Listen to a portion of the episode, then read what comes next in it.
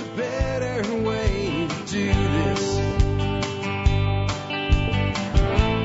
Let me show you a better way.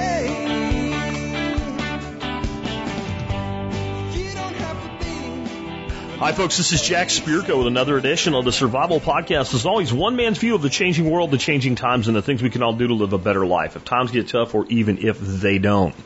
Today is November the 30th, 2020. This is episode 2582 of the Survival Podcast. And TikTok, guys, this is the last day of November. I come back tomorrow. It will be December, the last day of the month, or the last month of the year 2020, which I think a lot of people are ready to uh, to flick 2020 off like a booger and hope 2021 is better. I, I think it will be in some ways. I don't think we're going to be done with this crap for quite another bit of a while yet, though, as far as the uh, the lunacy of government uh, and the manufactured side of the pandemic. Now, unlike some, I don't say that the pandemic itself is nothing, right? That there is there is no COVID whatsoever or whatever. I, I think it's it's definitely a problem. I think it's also been overhyped and overblown as a problem by government. Uh, we won't get deep into that today, but uh, I just want to kind of temper the idea that well, when 20 like somehow magically when 2020 ends and 2021 begins that everything will go back to some kind of normalcy. It won't. We're going to have to fight for normalcy. And we're going to also have to fight trends. And, and as we've talked about a lot with things like the Great Reset being the largest assemblage of megatrends being used by the people in power to change the entire uh, setup of humanity between 2020 and 2030. That's what it is. Fighting change means adaptation to the change. It means not, you know, swimming headlong into this giant wave that's coming at you that will smash you into the coral into bits if you try to fight it directly like that as a swimmer, but to learn how to get on a surfboard. And, and we're going to be talking about that today in a way as we take another look at cryptocurrency. And I know some of you like this isn't your big subject. It, it, it needs to become one of your main subjects. I've only been talking about this for like 10 years, a little bit more actually at this point. Um, I've only been trying to explain this for that long, and I've I've heard from the doomsday people that it's all going to crash, it's all tulip mania, and I I really need you, if you're using that term today, to, to go look up tulip mania and look how long that lasted, and start to get some historical context here. This is not something that's going to go away, and it's something you you can ignore, but you shouldn't. And what prompted today's episode is the subject of today's Miyagi Mornings uh, video that was put out today, uh, episode 11 of Miyagi Mornings. And I talked about, and I'll, I'll give you the synopsis of it when we start with the main subject today, uh, the recent drop of Bitcoin in price by almost 3,000 bucks, and then almost immediately going right back up into the $19,000 range. It was spurred by a rumor of what the Trump administration might do on its way out the door. And I talked about why that worked very short term, but it didn't actually change the trajectory of Bitcoin. And I went into that, I said, in depth in the episode of Miyagi Mornings. Miyagi Mornings is usually about seven to eight minutes. This one was about 10. Uh, so I'm not going to rehash all of that, but I'll give you the short version of it. But what I really want to talk about today is the future of cryptocurrency. Now, a little over a week ago, I did an episode on getting started in cryptocurrency. I want you to understand that's not what this episode's about, though I do think it might give some people the kick in the ass they need to, to take a start into that world. And I will again give some advice on people who are letting fear keep them out. And I really want to give some advice to people who are let, letting fear of missing out give them a ridiculous amount of impetus to get in because that's how you get hurt. So if you do things the way I say today, or the way I say continuously with this, the odds that you're going to get seriously hurt by getting involved in cryptocurrency are pretty damn low. In, fact, to be zero if you actually listen to what I say. Okay? And that doesn't mean you can't lose any money. It means you can't get hurt.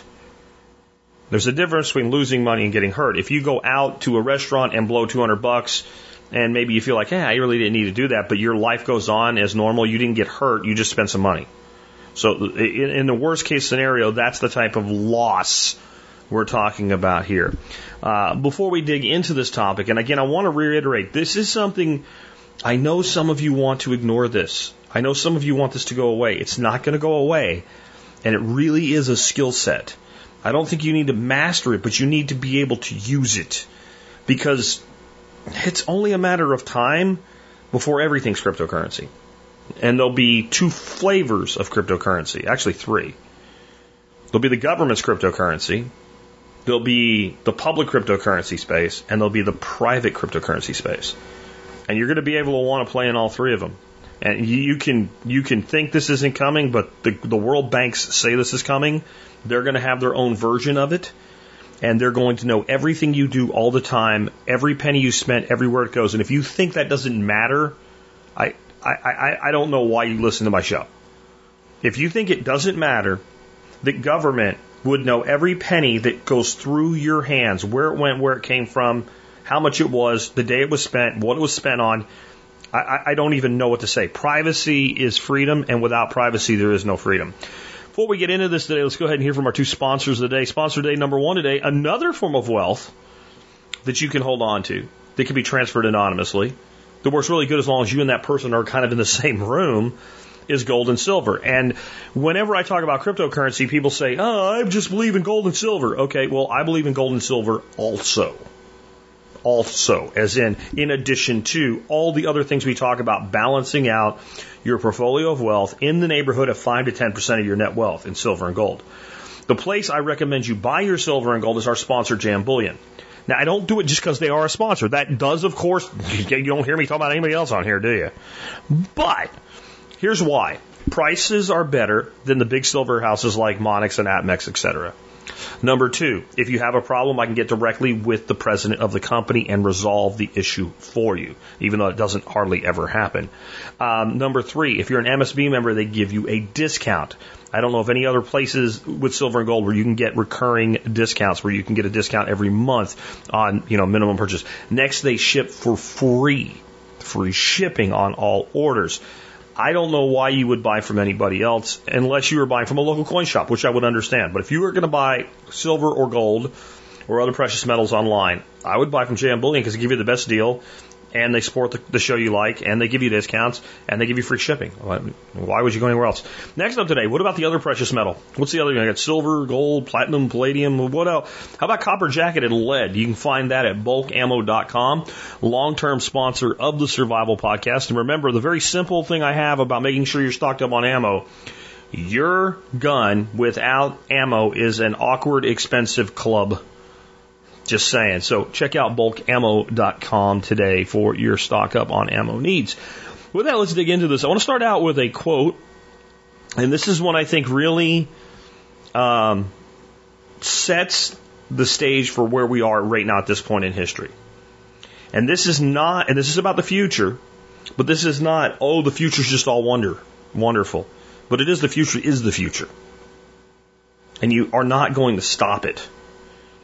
So Percy Shelley said one time, Fear not for the future, weep not for the past.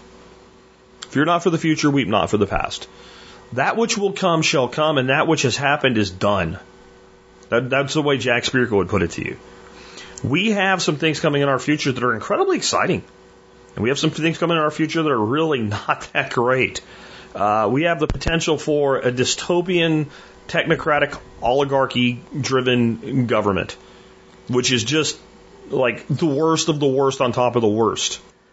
At the same time, when it comes to technology, we are entering a phase where the state is finally in an arms race that I don't believe that it can win. We now have a stage set where people who want to compete with the state's systems can develop technology in a garage or in a hundred garages working together at the same time. And in a weird way, it kind of makes me think of an old TV show series called Buffy the Vampire Slayer. Hold on. This is going to make sense. There's one point where one of the vampires is having a conversation with the, you know, the hero, Buffy, and said, you know, you don't understand. You can be perfect every day, but you're one. One mistake on one day, we win. And in a way, that's kind of how this works, except there's a hell of a lot more people developing crypto and cryptography and privacy based technology than there were vampires in Buffy the Vampire Slayer.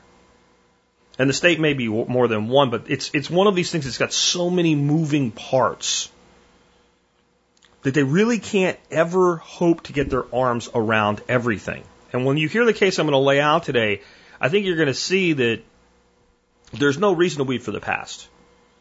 Because everything that will affect you from this day forward lies in the future. The past, you've done what you can with it. You have what you have from it. You probably could have done it better. I know I could have. You probably could have more to work with today than you do. Can't go back and get it, so weep not for the past. The future is coming, so fear it not. Adapt to it. That's what we're talking about today as we look at this. So, with looking at the future, I want to look at the past a little bit here, my own past. And I want to take you back to a past in my life as a forward looking, kind of a futurist. I've always been a bit of a futurist. And um, predictions that I've made, and an example of one that I think you might find over the next 10 years to play out the same way here. And that is, I almost always, almost always, not always, almost always get the what right, but often the means not quite right. And what I mean by that is because a lot of the place we're going is pretty obvious, but the technology to get us there will continue to develop. I can get the path right, but often new technologies that are better than what we have today that I don't particularly foresee coming are the implementation to get us down the road that I'm predicting. Nothing could be more accurate with this than my prediction for music that I made in an article on a blog that's long since outdated. But if anybody really doubts I wrote this, I've put it out before. I didn't feel like going through the crap to find it today, but it's on the Wayback Machine. You know, everything on the internet's forever. And I wrote this article in 2004 about the music industry. And this is what I said. Basically, the music industry is full of shit. They're screeching and screaming and selling an album right now for the same cost for a digital download as they do for a, you know, a, at the time, a, a cased CD. And that there was no justification for that. There's no justification. There's no way to justify that. And at the time, services like LimeWire uh, and other uh, music sharing services were being attacked. And I was like, you can't ever stop this. So sooner or later, the music industry will have to embrace this. And what I envisioned, the short version was, it was basically going to be a browser based music service that relied on multi host technologies like a LimeWire or a Napster that would allow users, because this would go above board, right? It would, it would become a publicly acceptable way to do business where users would pay a subscription fee and be able to listen to whatever they want to whenever they want to, as long as they were logged into the service. That's pretty much every music service available today, except it's not browser based, it's app based. Now, most of them you can actually be on a browser and do it, okay? But that's not how most people use it. So, for instance, if you if you're on your computer and you have, you know, your browser open, you can go to pandora.com log into your Pandora account and listen through the browser on your computer. But most people use an app. It's either an app on your phone or an app on your computer or an app uh, on some sort of something that interacts with, let's say, your television set. So we have Pandora on Apple TV that we can listen to downstairs. We have Pandora that's native to a TV set we have up in our, our, our workout room upstairs. And so most of the what I got wrong was the means. Rather than being this browser based thing that I envisioned, um, it, it's more of an app based thing. So that's what I mean. I got the path exactly right, but I got the means by which we got there wrong. And I think there could be some of that in today's show. So I just wanted to be clear about that. There's a lot of things like that over the years that I've, I've written on or spoken on where the thing happened the way I said the thing would happen, but tech was developed to make the thing work better because the tech didn't exist when I came up with it. and, and I'm not alone in this. I believe it was H.G. Wells that forecasted satellites, but he thought they would be made out of bricks. That would be another example. Yeah, that's what we had. We had bricks. That was the strongest thing to build shit with. You know, bricks in space. That uh, didn't work real well, right? So, um, again, I don't feel bad about that. I just want to be clear about that because I may not get these things exactly right. Now, what precipitated this was the hysteria that went on over the holiday. I had a bunch of people reach out to me, people freaking out about this and it caused a big drop in Bitcoin prices. And I was like, eh, whatever. And I even got some pretty big pushback on social media for saying this won't matter. Uh, I, I now have haters on Parler. I, that means Parler has now succeeded, as far as I'm concerned. When you when you attract haters to a new platform and they come over just to hate on you, that platform has now made it. anyway, um, I, I said that this would not be a big deal, and you know, three days later, Bitcoin's back up in the 19, mid, middle 19,000 range, right back where it was before this started. And it's going on as though this rumor never happened. But the rumor was, and this came from the Coinbase CEO, that the Trump administration may rush through some onerous requirements on exchanges. And that would be that if you were sending money from your Coinbase account to your non-custodial wallet, your own wallet, your Jaxx wallet, your Coinomi wallet, your paper, any place you were sending it to off the exchange, that they would have to verify the ownership of the counterparty, where it was going. And the, the short version of this not meaning anything is if they managed to somehow do it, which would be very difficult to do with, you know, all transactions. Five dollar transaction, you want to do that with a five dollar transaction? Does that make any sense? Basically you would somehow verify that you owned this address that was sitting on a Jaxx wallet or a paper wallet or wherever. And once you verified that address, that address is verified as your address. Well, you just send all your Bitcoin or all your Litecoin or all your Ethereum to that address. Now it's off the exchange. Now you send it wherever the hell you want to, including to another uh, address that you control that's not identified. And it doesn't really matter because your side of the transaction was already identified anyway. So unless you were sending money for nefarious activities directly from Coinbase, which nobody but a complete moron would do, that largely this would be ineffectual, and that's why it came back, and a bunch of other things about it. But if you want the more in-depth explanation, you can listen to the video from today. Um, but what this led me to think about is I haven't really talked about where this is all going for a while, and I do have kind of this future-looking mind. So I want to try to make clear today what I see coming and why I see it coming and the means by which we may get there. First, I, I want to start out with this this is an emerging economy. Cryptocurrency is not just a trading scheme.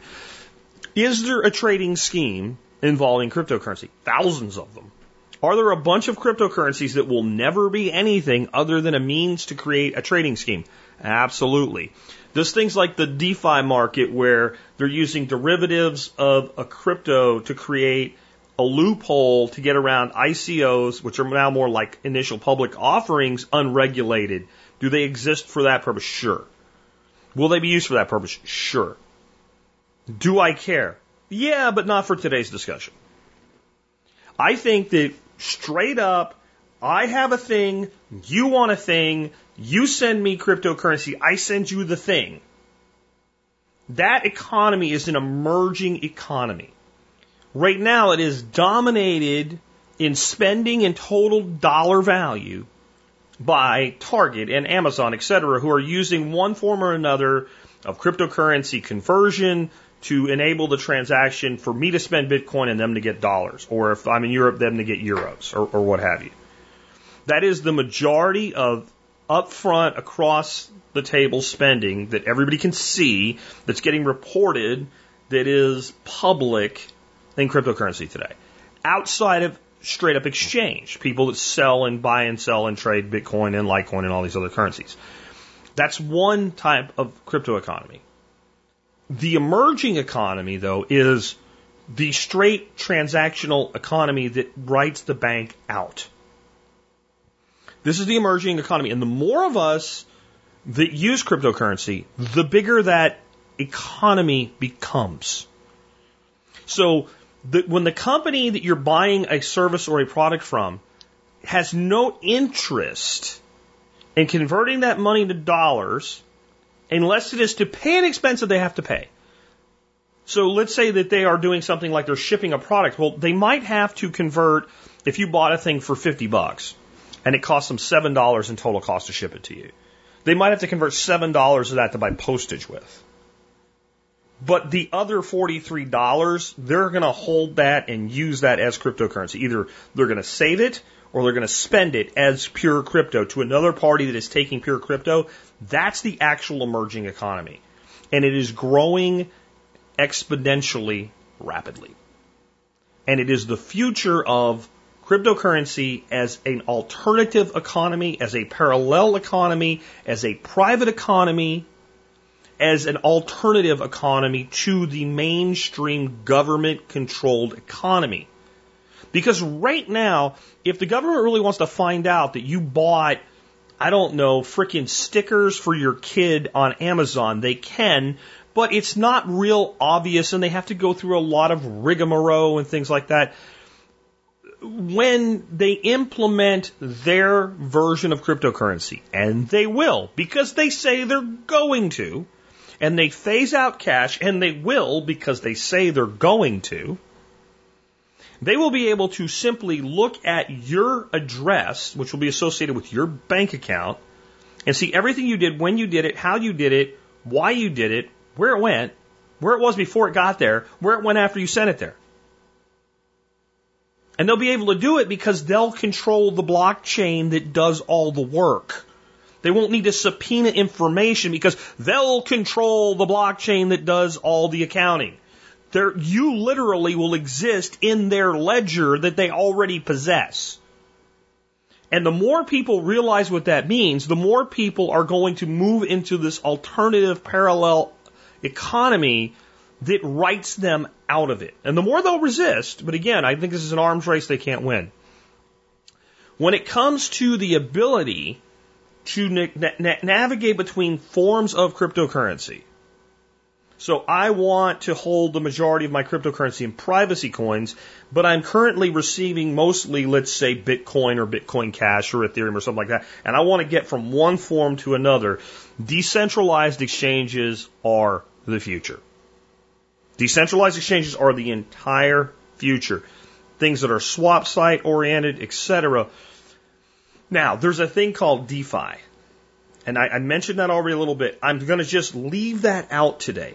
It's too complex to, to, to bring into this discussion because that's more about you being able to partake in the development of a new coin by staking another coin against it in a workaround for what shut down ICOs or uh, initial coin offerings. So this is sort of like a company's going to start up a project and it's like they're doing an IPO with no regulation. I'm, I'm not, I'm not saying that's not a decentralized tool because it is. That's not what I mean when I say decentralized exchange. I simply mean I have Bitcoin and I want to change it into Litecoin. If you look at exchanges like Changelly, where you just simply just I have this and I want this sent to this address. I'm going to send this and you're going to send it back to me. What's going on there is the the third party is the application provider that's making a secure way for you to do transactions with somebody you don't even know. And in a lot of ways, it's not that much different than a centralized exchange because when you sell a cryptocurrency on a centralized exchange, there's a counterparty. Somebody else is buying it. That's what sets the market price.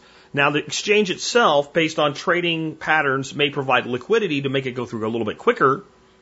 But in the end, it's still two people doing business, and you got a central party in the middle uh, negotiating that and vouching for it to the government. These two people did business, here's who they are. In a decentralized exchange, basically you have a technology being provided that lets Bill and Ted exchange and swap cryptocurrencies. And that is only going to get bigger and stronger. And it will get to the point where you cannot shut it down. You can't shut down the internet, even though people talk about it. You can't shut down the ability of data to be sent across the internet, especially encrypted data that you can't read. And you will get to a point where these are not even websites. Like as long as they can operate as a website, since people are familiar with the technology, there'll be a website. But there will be pieces of software or applications that you'll be able to run on computers or machines of some sort that will take care of all this that there's no one to go arrest.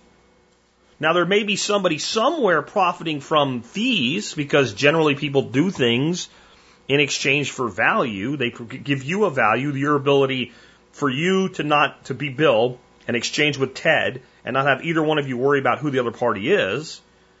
But th- that may be done in such a way that there's not even a place to go get a person. This thing is being used. Who built it? We don't know. Where do the fees go? They go to this address. Where's that address? I don't know. All the fees are paid in a privacy coin. Whoops. Who has that money? We don't know. Shut it down. We can't. Why not? It's a distributed, decentralized system. It is its own blockchain. Every person that uses it becomes a node on it. Who are they? We don't know. Even if we did, there's 10 million of them. You see how that works? By the way, we can't identify them because they, they appear on a network as an encrypted node that we can't see. And all the technology to do this already exists. It's already being used. It's just going to become more and more the future of cryptocurrency. And it's not as needed as people think. When we think of trading we think about people who, who trade for a living, day traders and things like that. All we're talking about here is simple conversion. I want to hold X percentage of my portfolio in various privacy coins and X percent in, you know, Y percent in things like Bitcoin or Bitcoin Cash. And I, I'm, I'm heavy to one side of this because I just received this and I want to take it out of that into there. That's what I'm talking about. That is going to be everything. I predict that as these become more reliable and more populated with options, centralized exchanges will begin to decline anyway. Okay?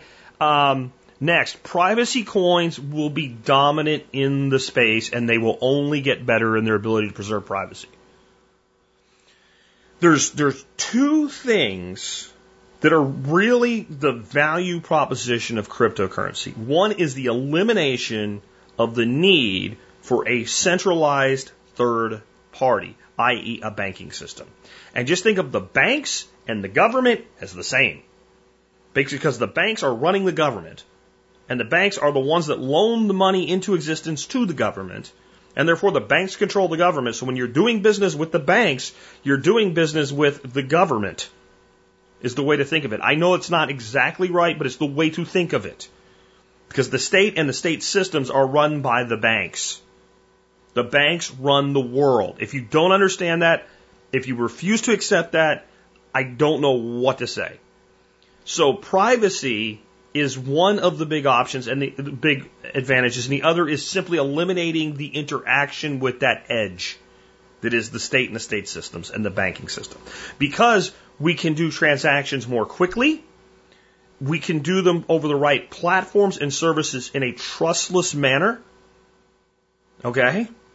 And we can do them for lower cost. So by eliminating the bank, we, we get lower cost, we get trustless transactions without the need of a third party, and we get faster transactions. And if you think, well, bank transactions are quick, well, bank transactions are quick because of the intermediary like a credit card processor. We can get around all of that.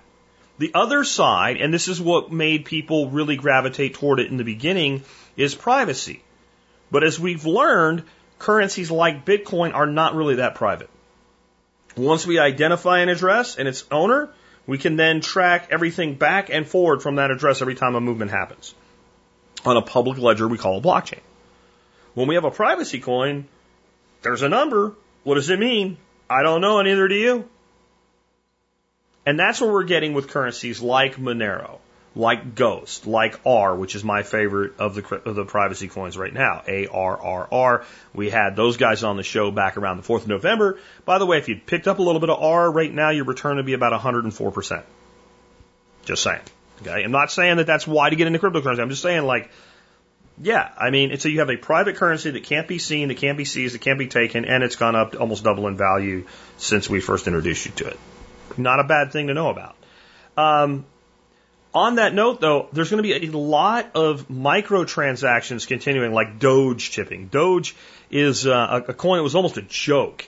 Uh, in fact, I think that's a, it's like dog coin, right? D O G E, Doge. Um, I think it's used a lot right now for tipping, like on Reddit and stuff like that. It's a microtransactional thing. Like, it's, it's, even though it's a joke, and even though it's super cheap, like massive volumes of it are exchanged every day. Uh, LBC or LBRY tokens, right? That we we've talked about at length before. I've had the founder of that on a couple times. Uh, there's a, a, a, token called Spice being used for tipping uh, in places like even restaurants and stuff was getting used until COVID kind of bashed back restaurants. Uh, basic attention tokens, right? BAT. That's the, the, the token that works with the Brave browser. Um, all of those types of things I think we'll see more and more of. Like, I wanted to talk about BAT a little bit as an example of something that needs to change. So, I get a certain amount of BAT every month because people who visit my site and what have you say, hey, I want to tip Jack. I, they maybe have a list of 10 sites and they put up 10 bucks a month and that tips everybody a buck or it, it distributes based on who they visit most based on that. So I get some money in BAT every, every month, sort of. I guess to handle legal loopholes or God knows what, the people that founded uh, Brave worked out a deal with a company called Uphold. It's like a, an online centralized wallet. And all my BAT that I receive from you guys goes to an Uphold wallet that they set up for me that I have to then access and then I have to convert it to something. I can convert it to dollars and send it to my bank account or get a gift card for it. I can convert it to Bitcoin or uh, there's a couple other cryptos I can convert it to. And once I convert it to a crypto, I can send it from Uphold to a non-custodial wallet, i.e. my Jaxx wallet, J-A-X-X.io. It's kind of a pain in the ass, and I don't understand why they didn't make it work the way, let's say, LBRY credits do. So when you're you set up an Odysee slash LBRY account, right? So Odysee is the, the brand that they're really going for with heavy now, and you immediately have a wallet. And you do some things, and as a reward for like watching videos, et cetera, they give you some LBRY credits. Or you decide you want to buy some because you really like Odysee, so you go to Bittrex, you throw, I don't know, 50 bucks worth of freaking Bitcoin into your Bittrex account, you buy 50 bucks worth of LBRY credits, which are like three cents a piece or something like that, and you transfer them over to your LBRY account. And then you say, I really like that video Jack did. I'm going to give him five LBC coins, 15 cents. Send. And it just happens. And I get it, and we're, we're direct. Brave didn't do that, and I think it's a mistake. And I think the direct relationship tipping economy is going to be huge in an age of information where people really value getting information that they trust from people that they trust and people they feel like they know that they know is not filtered. So you listen to TSP and I might talk about something and I might be wrong, but I'm not filtered. No one says to me, Jack, you can't say that. Do You know that what I'm telling you is my true opinion, and I try to be very clear when I'm giving opinion versus conjecture or opinion versus fact. In fact, like what, one thing I wrote in today's show notes, and I want to say it now, is everything I'm giving you is what I would call educated speculation. This is what I think is going to happen. I don't know any of this. But that's actually more valuable to people today than I'm Dan Rather and this is the news. Because you know, Dan Rather is going to tell you whatever the hell he's told to tell you.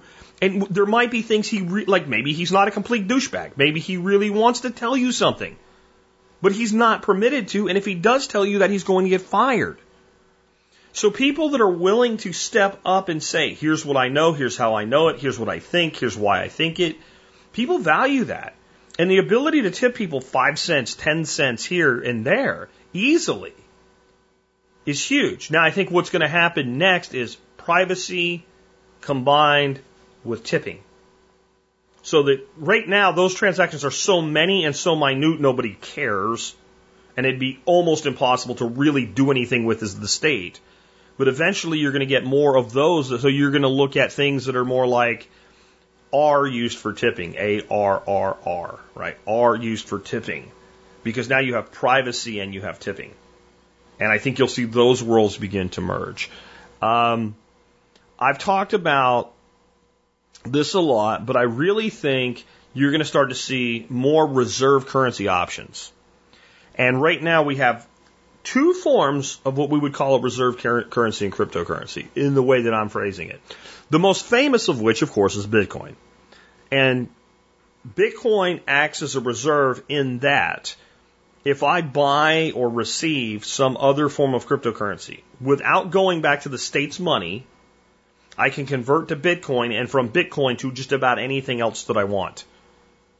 So if I've received Augur as a form of cryptocurrency, or I've received, I don't know, Binance Coin, or I've received any XRP, Ripple, whatever I've received, and I don't want that.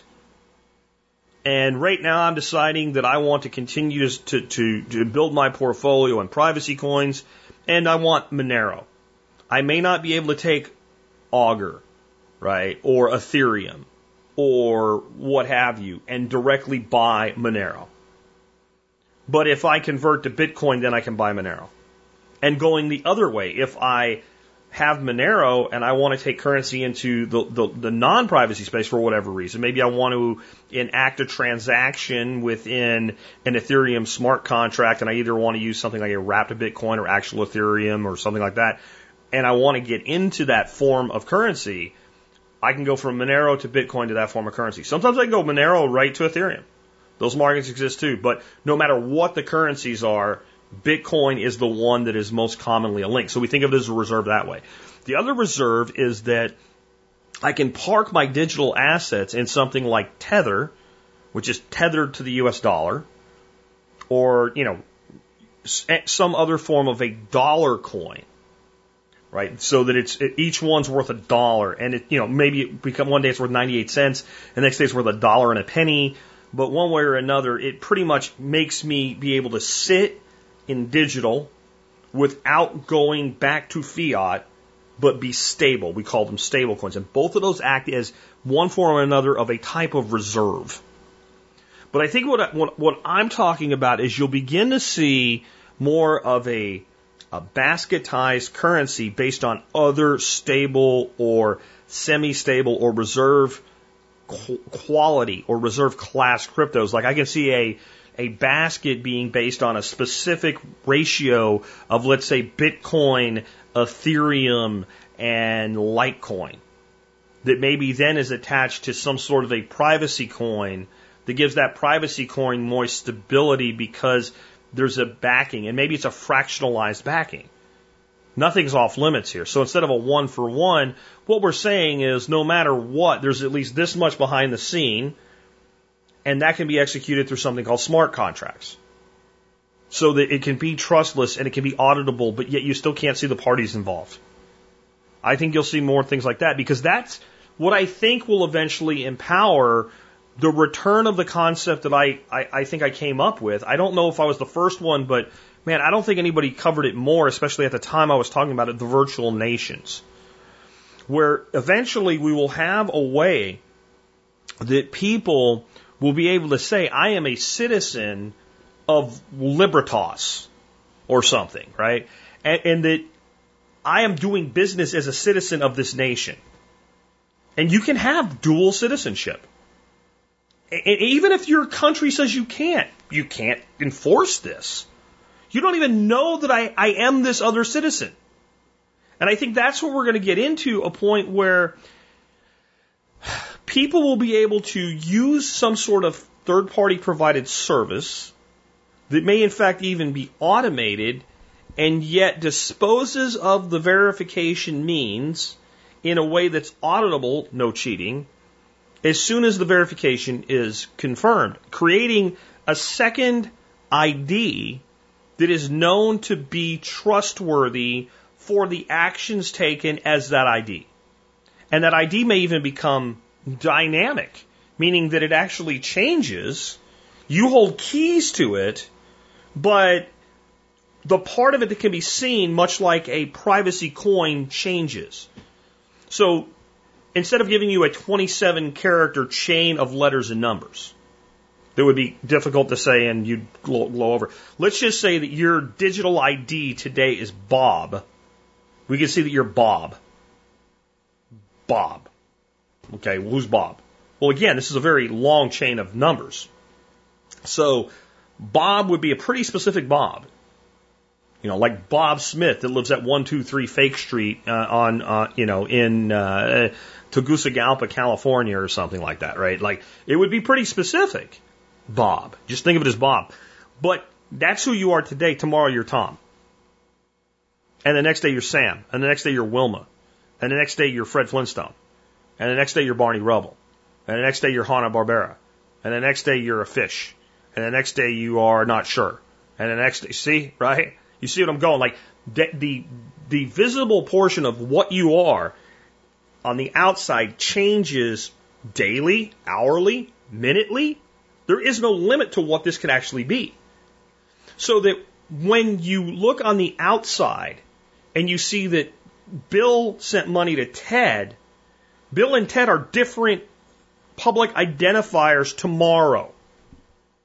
The underside remains constant, but it's controlled the same way you control your, your privacy or your private keys with a cryptocurrency. That might be hard to understand, but understand that it can be built in a way to the user, they don't have to actually, like, you don't understand how a telephone works, but you know how to use it? Like that. And what makes these type of things able to be this private is that the open source nature allows for the underlying mechanism to be publicly auditable even if you can't see what's on the other side of it. In other words, if there's if there's a, if there's trickery going on, if this is actually the .gov set up a snare, it's being looked at by thousands and thousands of programmer eyes who do nothing but develop this shit and, and want to be the guy that finds the screw job.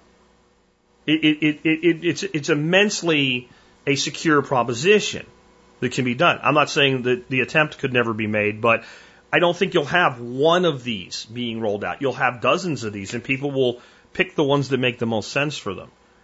And it may even be the case that there's some sort of, if you think of KYC or know your customer requirements now, where documents that verify you are Bill, Bill Ted 1015, right? And you are known by this state based nomenclature of, you know, Jack Spirko Jr. of Texas. And there could be an encryption on the backside that if somebody comes in and tries to be me, uh, rejection. Right? Rejection. We already have, we've already got one. We've already got one. You can't be him because he's already here. But the means by which that was verified are destroyed after the verification so that you can't go in and audit and track me down and figure out who I am. And this is actually no different than the technology being used for things like Zcash or Pirate Chain or what have you now. We're just applying them to a person. Now the person is a token, which is exactly what they want to do to you at the government level. They want to make you into a digital ID. You'll be a digital token. You'll vote with that. You'll pay taxes with it. You'll be audited with it.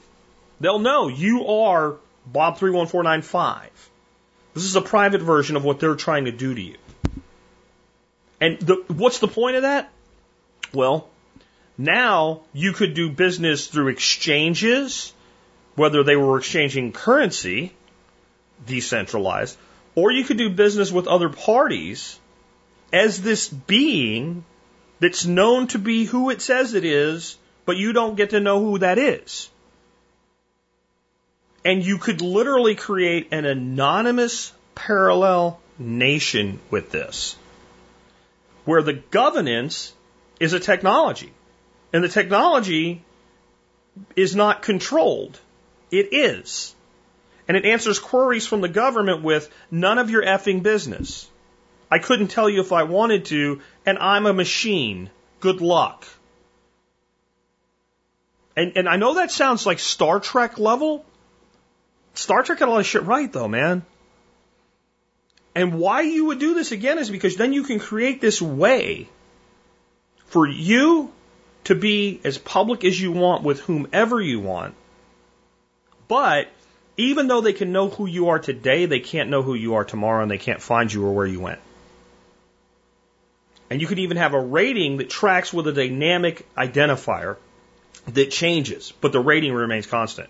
So you now have a trustable Hardy, but no, and if you wanted to be public, like once you had 10 million people in your virtual nation, you could be as public as you want. with the, what you want to be public with and as private as you want with what you want to be private with. Because you might want to be able to go to a, another foreign government and say, we want to be respected by you. Why? Because we have 10 million people with purchasing power. Or a corporation. Same. You might operate more like a virtual Indian reservation. Except it's a humanity reservation. A reservation to protect the rights of humanity. Does that mean every one of these that comes out is going to work? Nope. Does it mean that everybody everybody that puts together something like this is going to do it for good? Nope. It just means it's going to be an option. And it is going to be a major way that things get done in the future. Next, the growth in crypto only product and services offering is going to be immense. What I mean by that is there's going to be more and more people and more and more entities, whether those entities be sole proprietors or corporations as we think of them now, operating within this window, this this this structure. You basically you're talking about virtual nations becoming a new corporate type structure, but it's not a corporate structure. And that corporate structure can represent an individual or a group of individuals, or an agenda, or an initiative, or a project. And it can be trustworthy and anonymous at the same time. And more and more of those entities will say, if you don't have crypto, we don't do business with you. More and more of those will exist. Um, I think another thing we have to look at is altcoins. So again, altcoins are the, the litany of tokens and coins that exist, huge numbers of them. Um, they will, I, I think they will continue to do well, at least the quality ones. But I think if you think back a few years when everybody was jumping into crypto really, really fast because their uncle said to, and they finally listened to him, even though the uncle said to do it three years earlier and was saying, be careful right now, but hey, I got to do it because it's everywhere and it's on Big Bang Theory. And everything was up. Everything was up. There wasn't an altcoin that wasn't up massively. And do you remember what I said? Be really careful right now. A bloodbath is coming. I have a video still somewhere out there. I bet if you go Spirko Crypto Bloodbath, you'll find it. And I was, the monkeys threw shit at me. The crypto monkeys threw all the crypto shit at me. You're crazy, you don't know what you're talking about. And it hit. I don't think, and I said then, I don't think we're ever going back to this place where you just roll out an altcoin and a year later it's worth 107,000% of what it was. And everything goes up and everything keeps going up. That, that's done. I think it's much harder to make an altcoin successful today and it has to truly bring something to the table from a utilitarian standpoint that doesn't already exist. It doesn't mean something can't be pumped and dumped. That will continue, but this idea that you know just invest in 20 of the uh, the lowest cost alt and wait in a year and you'll have a Lamborghini, like that's done. What has out returned almost everything since that point is Bitcoin. If you look at even the most quality alternative currencies, and where they were versus where they fell to and where they came back to. They have they kept pace or outpaced Bitcoin on the run up. They dropped with Bitcoin fairly relatively on the drop, and when Bitcoin recovered, they never quite kept up. If you look at something like Ethereum, Ethereum was God almost two grand or something like that when Bitcoin was this price last time. Now it's like six hundred bucks. And that's what I'm talking about. I think that, that you will never see those days of all the alts, alts rising commensurate with Bitcoin again. So don't expect it. Doesn't mean don't use them, but understand why you're using what you're using. Um, I think some crypto, and in, in, increasingly not just legacy crypto, like think about that, like Bitcoin's been around so long, you can call it a legacy crypto. Litecoin's been around so you, you long, and Ethereum's been around so long, you can call them legacy crypto. I think you will see new cryptos that are going to be made because in this space there will be people that want to do business on their own blockchain, but want it to be totally public. They want John Q. Public, who's going to pay every dime in taxes. They want the fishing guide who pays taxes on his tips to be able to use it. And so they will make cryptos that play nice with Fed coin and Euro coin and whatever World Bank coins come out. Those will exist too. And there's going to be room for both of those. You're almost going to have three economies. You're going to have a, a government economy run system and a, not I'm going to say above board, but a public private system. In other words, the data is public, but the ownership is private. And you're going to have a privacy based economy where you, everything is privately owned and everything is protected with a bubble of privacy. Um, I think that one of the things that people really are going to underestimate in all of this is the growth in privacy, period. So technologies that enable privacy are going to be one of the biggest growth sectors of the next decade. So I'm talking about improved versions of existing VPN technology. I'm talking about improved ability to mask your behavior and what you're doing in a browser. I'm going to tell you that I think you're going to actually have one-off systems for social media where you're a verified social media member, but somebody still can't tell who you are. Like everything is going to move toward a value of privacy. And people really need to get through their heads. I shared this article this week and, and I, I'm like, I can't believe I have to say this, but I realize that I do. Basically, the point was privacy and security are not the same. So people think they want their transactions to be secure. Sure you do. But secure does not equal private, and private in of itself does not equal secure. Though privacy itself begats a certain level of security. If you can't see it, it's hard to steal it. If you can't see it, it's hard to know what happened. It's hard to do something about it. But security means no one can get to it. So if you had a house and it had 12 foot thick bulletproof glass walls, you have a lot of security. Somebody can throw a 50 cal at it. And you're like the, the, the troops inside the Castillo de San Marcos when the French were shelling it. What? Okay, you have to look that up. I'm not going to go into it today. You, you, you're just, you're, you're, you're safe. You have no privacy. Every person that walks by your house can look in and see everything that you're doing. You see what I'm saying? And so privacy, an envelope that takes the security and then also cloaks it so that it can only be seen by those who you choose to allow to see it, that's one of the most fundamental human desires that exists. So we're moving into a world where everything's being done to take away privacy. And we have a technology that enables more privacy than it's ever existed in the digital sense. And you can only expect that that industry will be a mega trend growth industry in direct response to the desire by the elites to know everything about everyone so they can control everybody.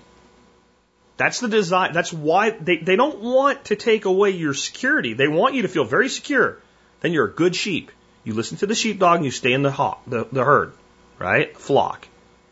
Do what you're told, and the shepherd beats you with a stick, and you get to eat what the shepherd says when the shepherd says to. It's a fine life for a sheep, not for people. But that's what they want. But as we get ready toward wrapping this up today, I, I've also gotten a ton of emails from people that basically, some of them literally say, I want to get involved in cryptocurrency, but I'm scared. One even I read today said, I'm terrified.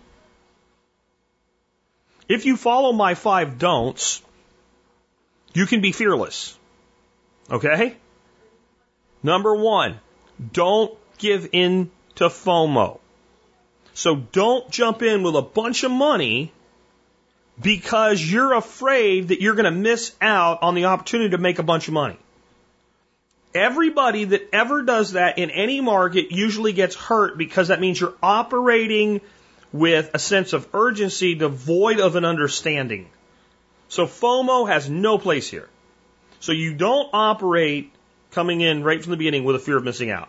That's not a thing. You're not worried that if I don't get involved today, I'm going to miss my opportunity. Don't do that. Number two, do not listen to the willfully ignorant. I've talked about this before. You can, people say you can cure ignorance and you can't cure stupidity, right? Stupid is stupid. Ignorant is simply a lack of knowledge. I think it's more difficult to cure willful ignorance than true stupidity. All I have to do to break through stupidity with someone, if they're willing, is to understand what's blocking their understanding and work around it or remove it. So sometimes a person can listen to 12 very good instructors all explain the same thing perfectly and still not understand it. And a person can go, wait a minute, let me give you an analogy. And they go, oh, and the lights come on. So there's a level of dullard in there that can be breached with the right instruction. Willful ignorance is terminal for as long as the person chooses to be willfully ignorant.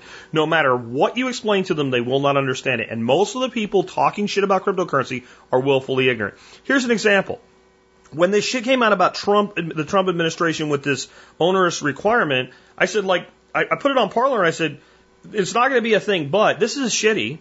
And Trump should be seeing the things like pardoning people right now. You know, not this. And then I was immediately attacked by Trump tards on Parler. There's lots of them there. And one of them said, tell you the truth, I wouldn't mind if cryptocurrency was made illegal anyway. It's only used by rich people for nefarious things and it's used for selling drugs and nobody can afford to buy in except the uber rich. And a bunch of other stupid shit. So then I looked up this person's profile and literally everything they were sharing is how the media lies about Trump. Now, where do you think they got the information on cryptocurrency? See, that's willfully ignorant. You do not listen to willfully ignorant people on any subject they're willfully ignorant on. Crypto just happens to be the one we're talking about today. When you identify that somebody has willfully chosen ignorance about a subject and then wants to advise you on it, do not, do not, do not listen to that person. Number three, don't start with a lot of money. Right? Don't start with a lot of money. Start with a little bit of money. If you only use a little bit of money, there's not a lot to fear. Don't start with trading in mind. Right? Don't, don't even start with the idea of like, I'm going to go trade, I'm going to make a bunch of money. Or I'm going to stake a bunch of money and get an 8% return. Like, just, you, what you're coming into this with is simply a standpoint of, I want to learn how to use it. Which brings me to my final thing. Don't let fear keep you out. And it kind of, I'm kind of saying it three different ways here, but you're not starting with a lot of money again. Think about pizza money start. Usually when we order pizzas, we're not like, oh boy, if I order pizza, man, I'm gonna spend 50 bucks on pizzas. I, man, I don't know. If I, uh, if I made my own pizzas, I could do it for like 10 bucks. But I'm gonna order these pizzas for convenience and somebody's gonna bring them to my house. But 50 bucks, man, I, you know, if you are thinking that way when it comes to ordering a pizza, you probably don't need to be ordering pizza. You probably need to be living on ramen noodles and figuring out what's wrong with your income, right? But if you think of it as a pizza money start, as a dinner out start, as money you would take to Vegas if you gamble start, then there's just nothing to fear. Let's say you went and bought 200 bucks worth of Bitcoin and you you would go spend 200 bucks on an evening out with friends and the next day if you woke up with a bit of a hangover and thought, ah, that was kind of dumb, but you would just go on with your life. Okay, so that's the worst that can happen if you start with a couple hundred bucks. You can lose a couple hundred dollars. Now, unless you do something dumb like send it to an address to some Nigerian prince who's going to send you back more Bitcoin or something like that, you're not going to lose 100% of your money. It's currency. It goes up and down, but it's still a currency. So you start with a couple hundred bucks. You get a couple hundred with a Bitcoin. You buy it on a KYC exchange like Coinbase. You send it to your own account. You've done that now. You've developed that skill set. Maybe you send yourself 10 bucks first and make sure it works. You receive the transaction. You're probably freaking out for an hour or so or a half hour or so when it takes to go through and show up because if we're using Bitcoin, it's the slowest freaking cryptocurrency there is with the highest fees. But it shows up and it got here. I have it there. I'll send the rest over. Okay. Now I'm going to look up how to maybe, I want some of this to be in Litecoin. Well, I can do that in a Jaxx wallet with Shapeshift. How do I do that? Just search how to use Shapeshift in Jaxx and watch it. And then maybe shift 10 bucks. That way you can make sure you know how to do it before you do it with your whole $200. Because then you could make it go away if you do it wrong. So you do it with 10 bucks. And it didn't work. You go figure out what you did wrong. It cost you 10 bucks to learn. And you just do it until you figure it out. And then you're like, oh. And it's one of those things you'll never fully understand or understand the power thereof until you do it. So then you do this and you start to realize all these things and then you start to do more research and you start to learn and you start to think about what do I kind of want in my life here.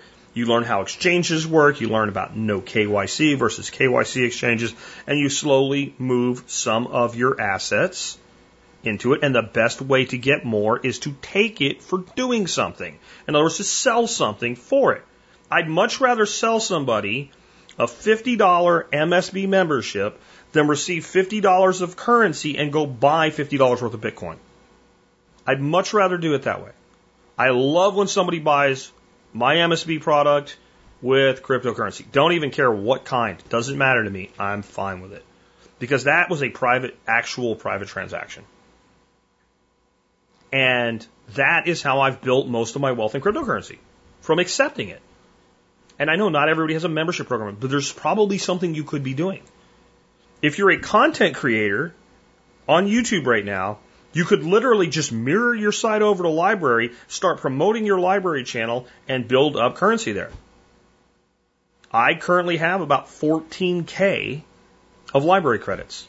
Been doing it for a few months. Yes, I had a big market to start with, but my, my LBRY following is not that big. Or my Odysee following, I should say, right? It's not that big. There are ways to do this. And no one, like people, send me some videos or whatever. Like, look, you can look up all the videos you want, but you got to figure out what do you want to do and then figure out how to do that one thing. And if you do it with what I'm calling pizza money, and whatever it is for you that, that qualifies as pizza money. Somebody like, I wouldn't buy a pizza. I don't either. But I'm trying to make it approachable, right? Vegas money. Vacation money. Piss away money. I don't give a F money, right? Like, and some of you don't have any. You don't need to be doing this. You don't need to be doing this except you still could be.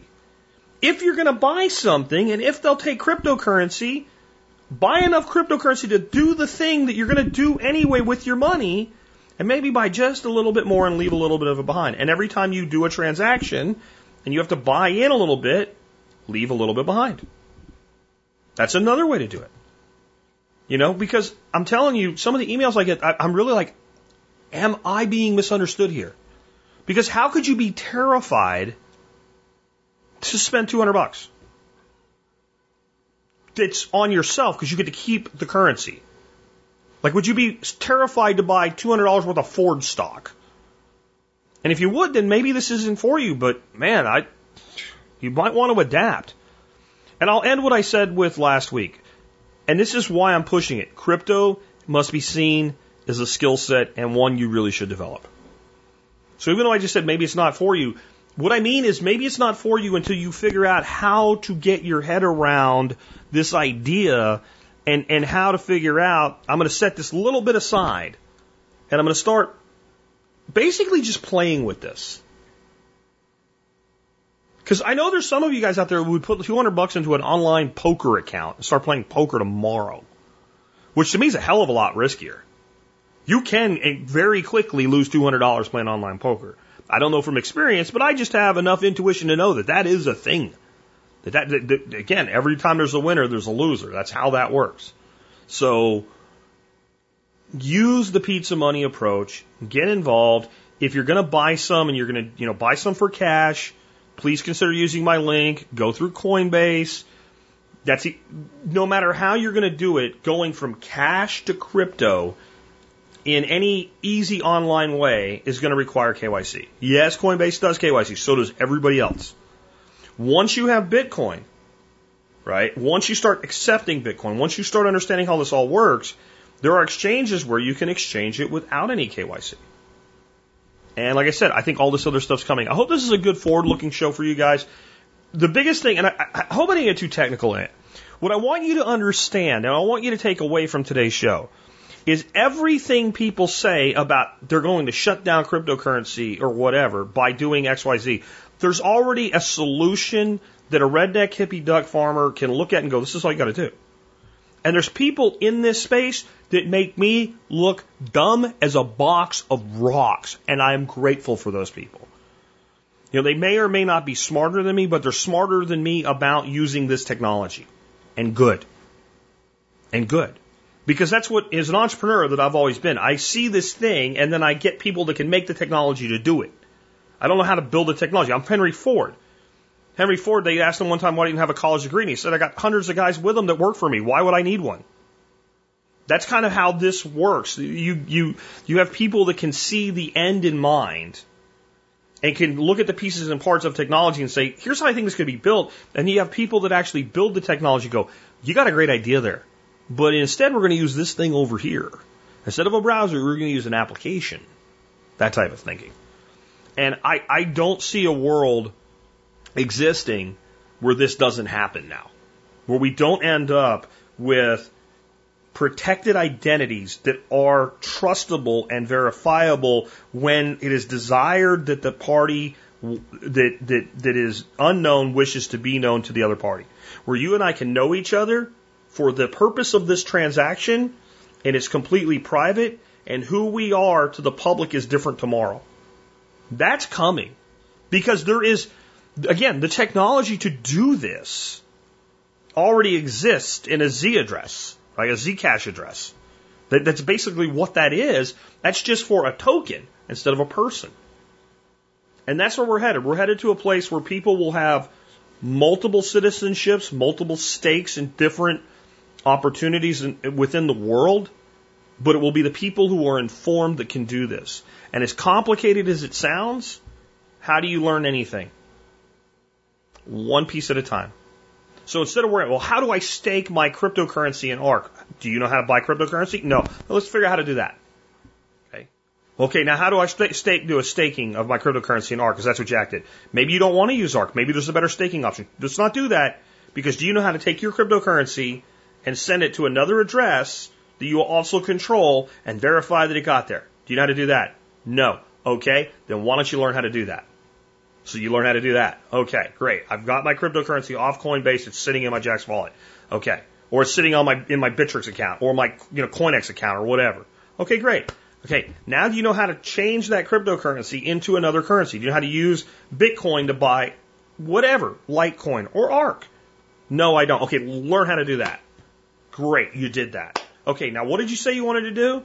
I wanted to learn how to stake my ARK. Okay, so the next step Instead of having to go through all this, now you already got that far. All you got to do now is download the ARK wallet and send your ARK to your ARK wallet. Okay, now you've done that. Then you can go look up how do I stake my ARK. See, all the other things you needed to do a hundred other things with cryptocurrency, but they also applied here. And it wouldn't be any challenge at all to go from sending my currency from my exchange account to my ARK wallet. I just need a new wallet because it works the same way. I put an address in, I confirm it, and boom, and then the money goes there. And now the only thing I have to figure out is this last piece, and there's all kinds of online shit tells you how to do it. But when you start trying to do this complicated seeming thing and all the steps that go in it, instead of what is the basics? The basics is how do I get my hands on this and how do I move it around and how I turn it from one thing to another. You do that. That's the core of the skill set. And then a lot of this other stuff I'm talking about today, where you might be like, he's over my head. As simple as that all sounded, once you do it, you'd be like, oh, I get that. Of course. So if, if Jack can send me R today, yeah, not ARK, R, A R R, Pirate Chain, and there's a number that doesn't mean anything attached to a number that means something, and he and I can see the number that means something, but nobody else can, then why can't that currency that Jack sent to me be an identity? that's dynamic in the same way. Well, that makes perfect sense now. And you're going to see it's not just cryptocurrency that's going to use this. You Use dynamic encryption coding, where when you send information to somebody and you send it to them again, there's no repetitive pattern for someone that's trying to decrypt the exchange of information. And yeah, we're going to get into the point where maybe government can do everything as well. They can develop their own encryption that's just as good or even better. Doesn't mean they can you can break the other guys. Think about it that way. You can have two two two two competitors. Develop technologies that are very similar in how they work. And it doesn't mean either one can decrypt the other. That's the world we're heading into. That is the future of cryptocurrency as I see it. And again, just like my forecasting of the music industry back in 2004, the tools that get us there may change, but I think the path is pretty clear. With that, uh, we've wrapped up another episode and the last episode of the month heading into December tomorrow. Want to remind you guys if you like this show and the work that we do, one of the ways you can help support us is to do your online shopping at tspaz.com, T-S-P-A-Z.com. I don't have an individual item of the day for you today. What I have for you is the fact that due to Cyber Monday, the uh, company that I really love called Anker, A-N-K-E-R, has a ton of stuff on sale. Almost everything I recommend buy them in T-Spaz is on sale. Um, the Soundcore 2 portable Bluetooth uh, speaker, which is a 12 watt little stereo sound speaker, normally sells for 50 bucks. It's on sale for 30, and it's a deal at 50. The portable PowerCore Essential chargers are on sale today. The Astro E7, that's the big one, the 26,800 milliamp hour, is on sale for 38 bucks. That is a massive amount of backup power. Uh, the Q10 Bluetooth headphones, those things are on sale for 30 to 33 bucks depending on the color. To me, they, they embarrass any competitor on the market selling under 100 bucks. They are the best under $100 headphones you can get your hands on, other than the slightly better ones Anker makes themselves for like 55 bucks. And on that note, almost half of everything Anker makes is on sale. If you go to the uh, website today and you look up the post on this, uh, I have a link where you can see everything that Anker makes that's on sale on Cyber Monday.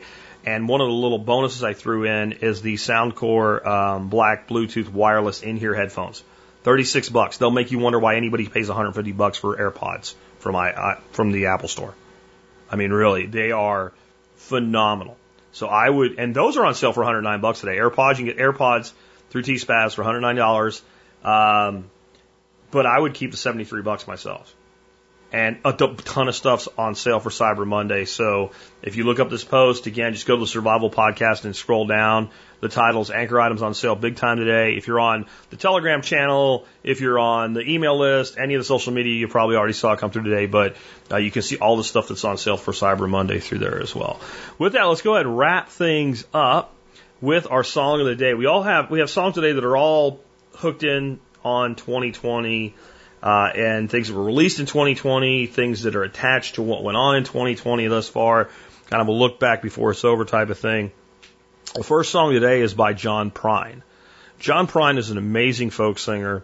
He actually started out as a mailman. He had, had like a side hustle as a musician to attract women, and he became fairly successful. And uh, this song is just a wonderful ballad, and it's titled "I Remember Everything," and it's a look back at a relationship uh, that it sounds to me as though the other party is gone and not gone in the way where someone leaves another person, but more that person's past. And the line drop that I put out on social media, where I'll drop a few lines of the song of the day without telling anybody what it is today, was I've been down this road before, alone as I can be. Careful not to let my past go sneaking up on me. And that really does kind of uh, work in with today's quote of the day of, you know, not mourning the past nor fearing the future. Don't cry for the past, don't fear the future. This is a beautiful song, and what kind of hooks it in as a 2020 song is this was released after Prine's death, and Prine died of complications of COVID. At least that's the official report. He did have significant other health problems.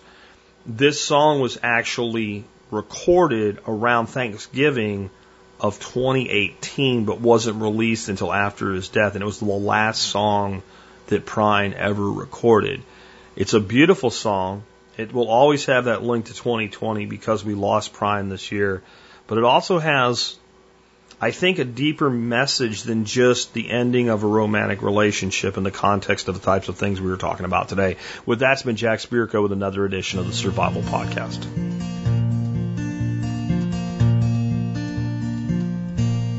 I've been down this road before. I remember every tree,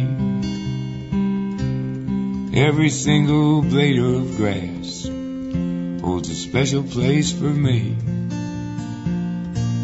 And I remember every town and every hotel room every song I ever sang on a guitar out of tune. I remember everything, things I can't forget. The way you turned and smiled on me on the night that we first met.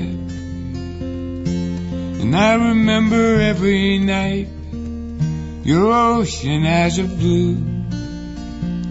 How I miss you in the morning light, like roses miss the dew.